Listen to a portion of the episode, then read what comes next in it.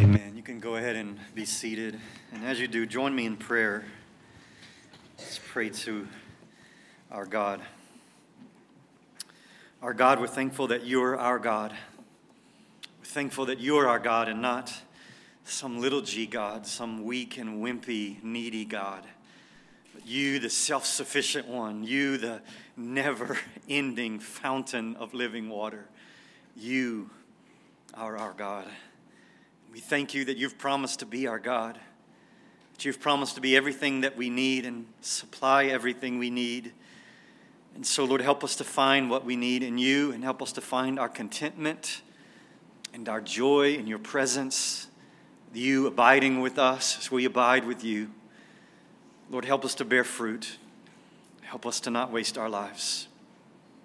Lord, thank you for this morning. What a privilege. What a privilege to be here in your presence with your people, with your word.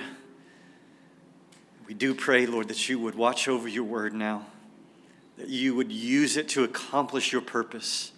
That just as the rain waters the earth, just as the sunshine gives life, we pray that your word would, would bear fruit and would give life to your people this morning. Lord, allow your word to accomplish your purpose, to give us maturity and sanctification today. And Lord, I pray now for your help for me. I need you. I acknowledge my great dependence upon you in this moment. Sustain me that I might preach your glory, your promises to your people this morning. I pray you'd give me help to preach about your help. Give me strength to preach about your strength. Uphold me to preach about your upholding your people. Do above and beyond what I can ask in this moment. Speak to us, we pray, in Jesus' name. Amen. Amen. We'll turn in your copy of God's Word to the Old Testament book of Isaiah. Isaiah chapter 41. I want us to meditate on just one verse this morning that contains multiple promises. This summer, we've been looking at some of God's choicest promises, some of those promises that give us life and hope and joy to keep going. And I want us to look at very closely Isaiah 41 and verse 10. When I chose this verse for this morning months ago, I had no idea how badly I'd need it for myself. God is so kind. Life is hard and complex and frustrating. Disappointments abound and fears assault us around every corner of life. This is the universal human experience. But for believers, giving up is not an option because Isaiah 41:10 exists. The power of God's promises is the power to keep us going and sludging and climbing and crawling toward finishing well.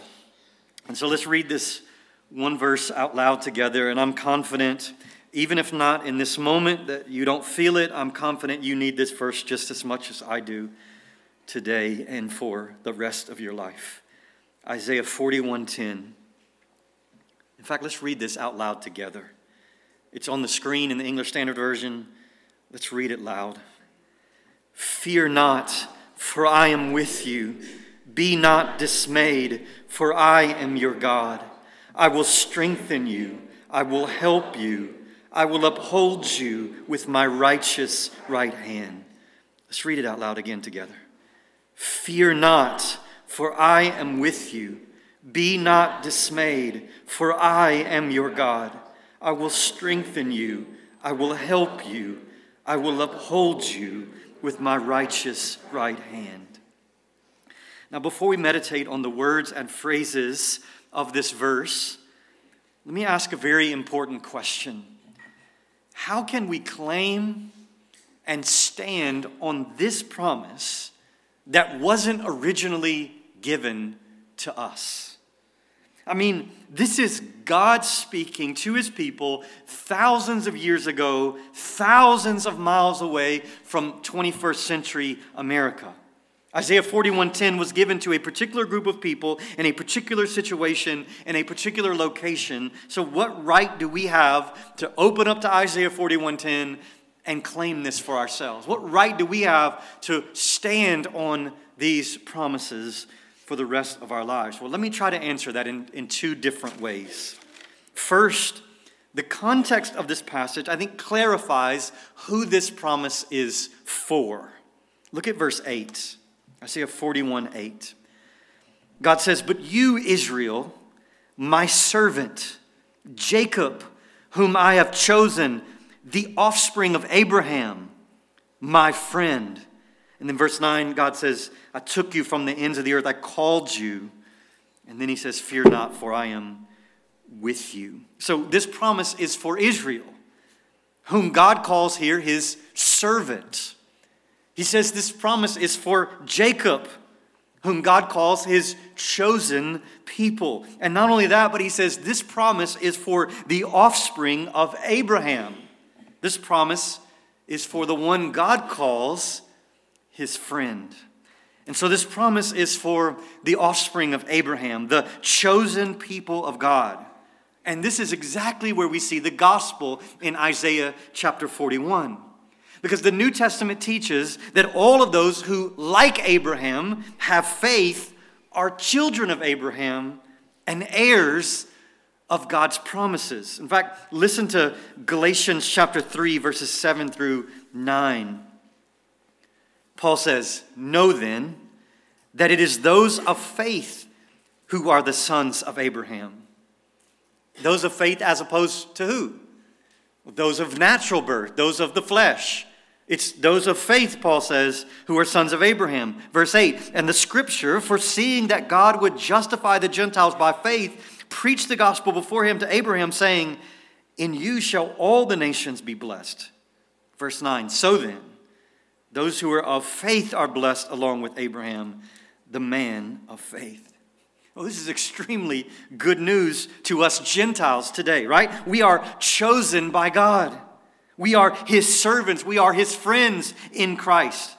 We are offspring of Abraham through faith in the Messiah, through faith in Jesus Christ. And so you and I can claim to be offspring of Abraham. And if we can claim to be offspring of Abraham, then Isaiah 41:10 is for us. God says so.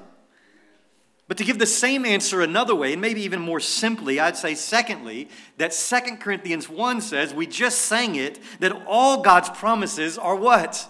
Are yes and amen in Jesus.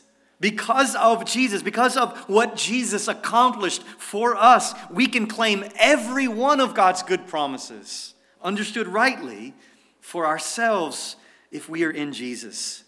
His death and his resurrection made all of the promises of God true for all of God's children, no matter what time they lived, no matter what location they lived in. Hallelujah. What a Savior.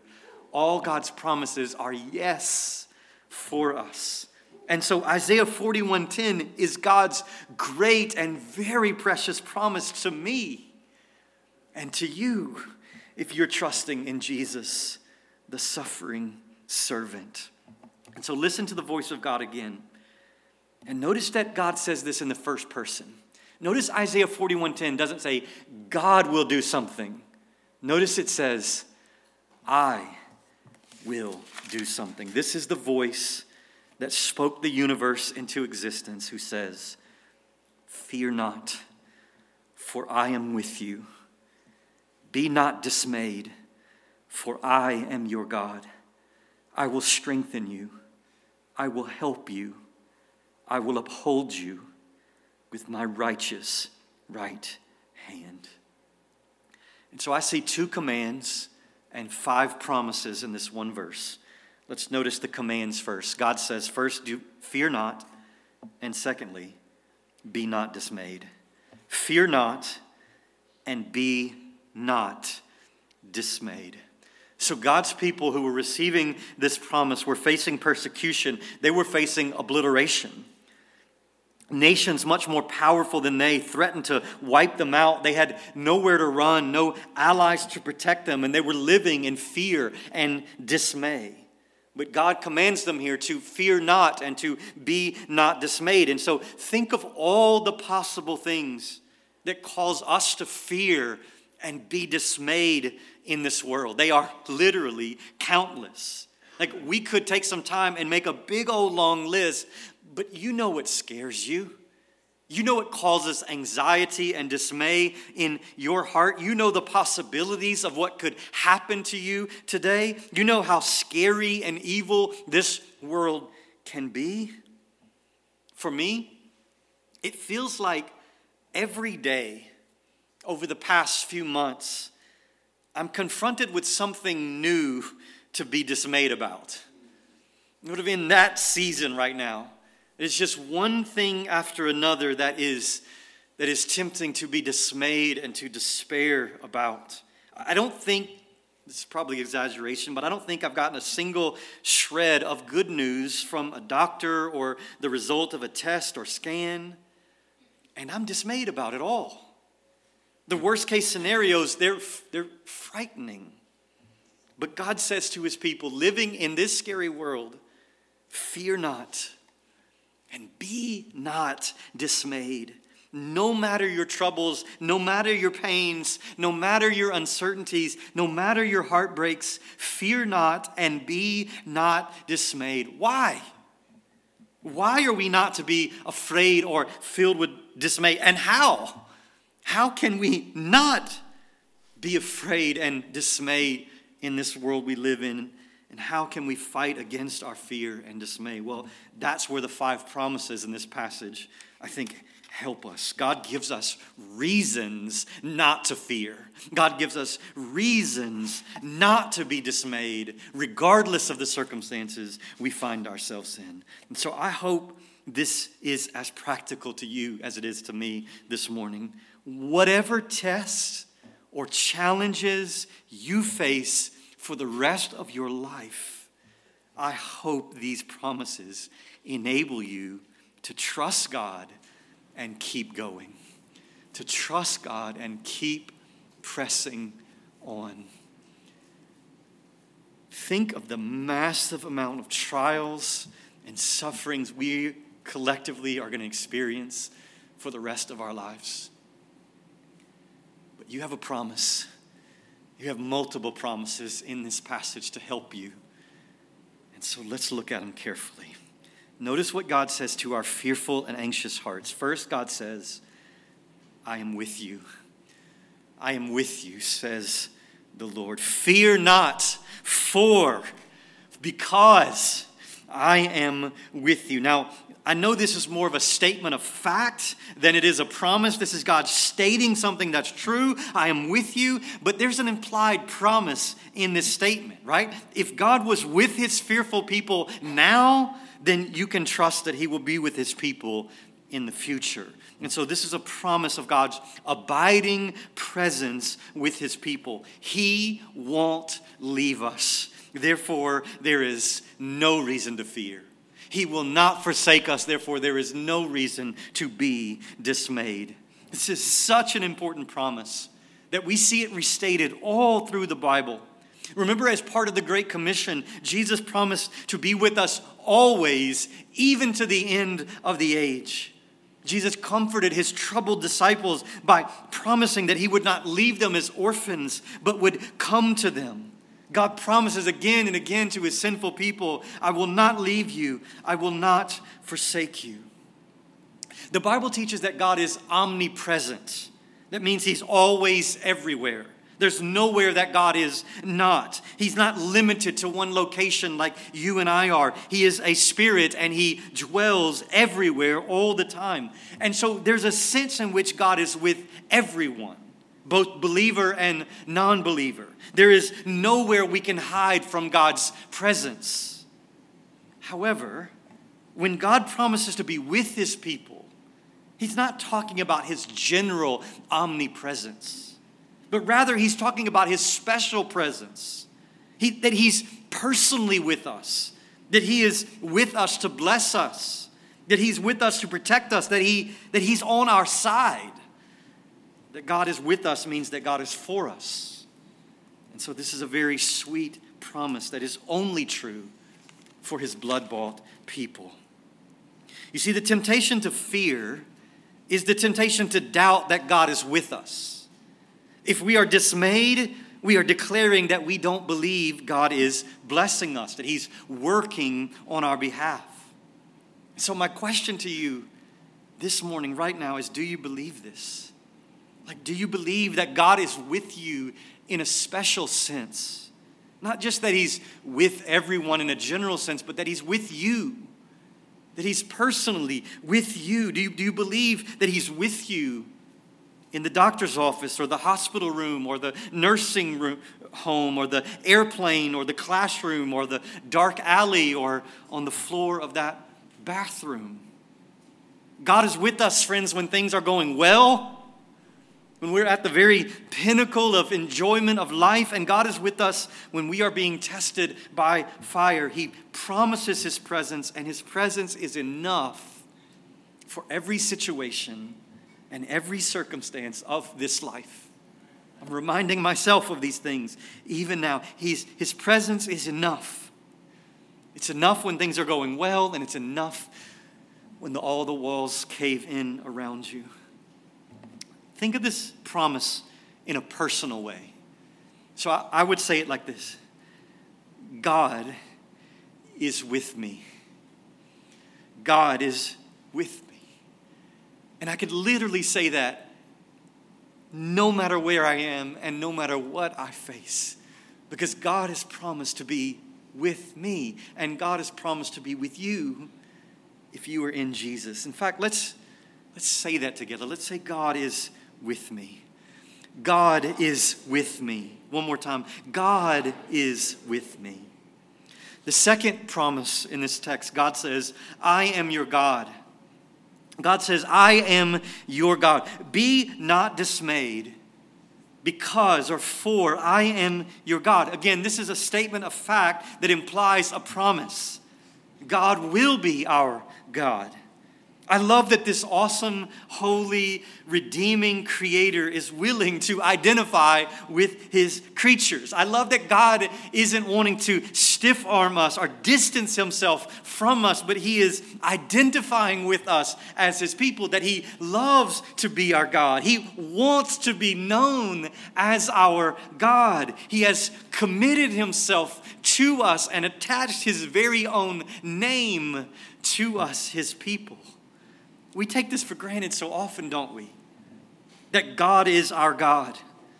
But what if this were not true? Like, what if something or someone else was our God, the one we look to to provide for us and protect us? It's a hopeless thought, is it not? Many of us know what this is like to have something or someone else to be our God. But praise God, now our God is our God. Throughout the Bible, God promises to be his people's God. He says, I will be your God and you will be my people.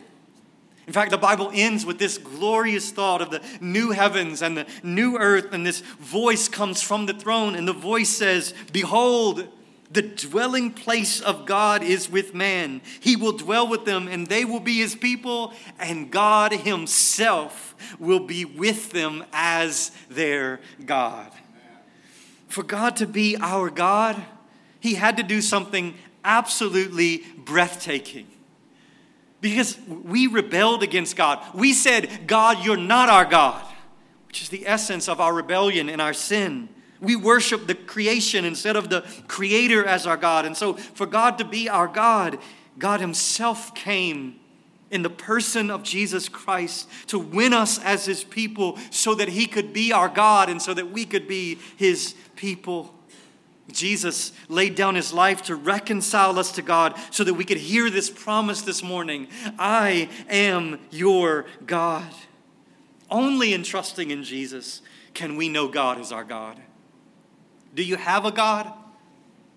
Course you do. Everyone worships something or someone, but is your God the one and true God, the only God through Jesus Christ? This God, this glorious, this strong, this mighty God says, I am your God. I will be your God. So make this personal. God is my God. God is my God. S- say this to God God, you are my God. And be grateful for that. Let's say that together. God is my God. God is my God. One more time. God is my God. The third thing God says is, I will strengthen you. God says, I will strengthen you. So these last three promises in Isaiah 41:10 fill up the meaning of what it means for God to be with us and for God to be our God. What does it mean for God to be with us and for Him to be our God? Well, here's what it means it means He promises to strengthen us when we are weak. God says, I will strengthen you. We need strength, don't we? Every day we need strength for every task that we have, no matter how physically strong or knowledgeable we are, no matter how wise or experienced we are, we constantly need God's strength. Ephesians 6 tells us to be strong in the Lord and in the strength of his might. And here God promises that he will strengthen us to face whatever it is that we face. Listen, God's strength is not something you can earn or deserve or buy. It doesn't come to the rich and the famous. It is available to the weakest and the lowest and the most humble. God will make us courageous for the task He has for us. He will supply the power that we need to stand firm in the day of battle. Church, I've personally felt this get just a little bit mystical on you for a moment. I, we're so anchored, we're so tied to truth. But let me just get just a tad bit mystical. I've personally felt and sensed God's strength as I've faced blow after blow after blow these last few months. At every point that I have felt like I cannot do this anymore, I have felt, sensed, known the strength of God enabling me, empowering me, giving me the strength to keep going. And He promises that He will do that for His people. God gives His strength to us through various means.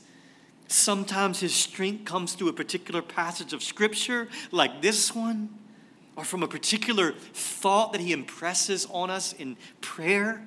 Sometimes God's strength comes through a phone call or a text from a friend or fellow church member. Sometimes God's strength comes through an act of kindness or generosity of someone else. Sometimes God's strength comes from hearing God's word proclaimed or from singing his praises with his people on a Sunday morning. God has literally limitless ways to strengthen us for the battle that he has for us to fight. And he promises he'll give you that strength, he will strengthen you. This promise should help us in evangelism. Let's just be honest. It's hard to get into a conversation with people about Jesus and sin. It's hard. It's easier to talk about everything else under the sun.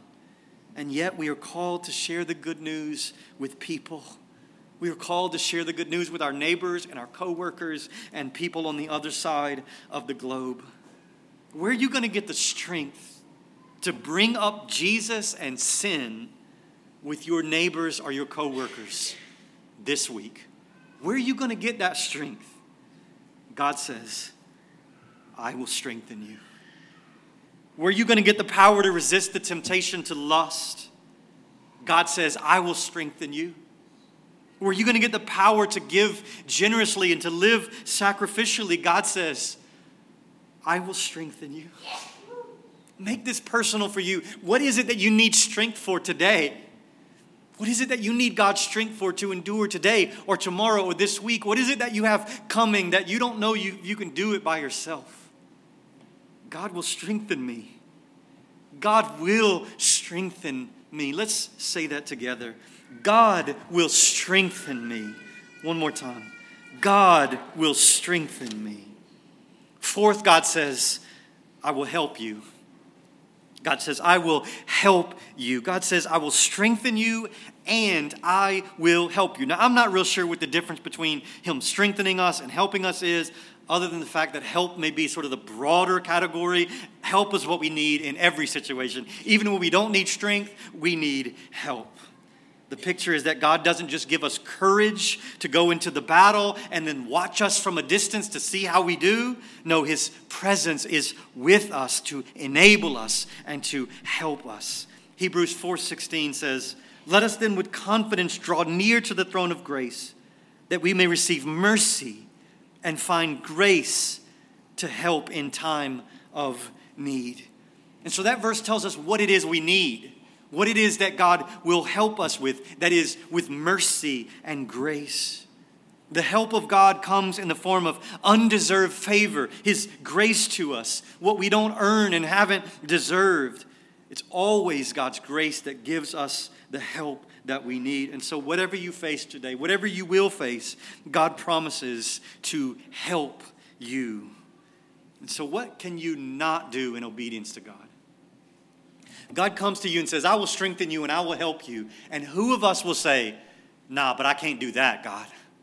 Like, if God says He'll strengthen you, if God says He'll help you, whatever He asks you to do, whatever He calls you to do, He will give you the strength to do it. Like, what risk is so great that you dare not do it for your God? If God calls you down a road, He promises to help you. Proverbs 18 says, The name of the Lord is a strong tower. The righteous run to it and are safe.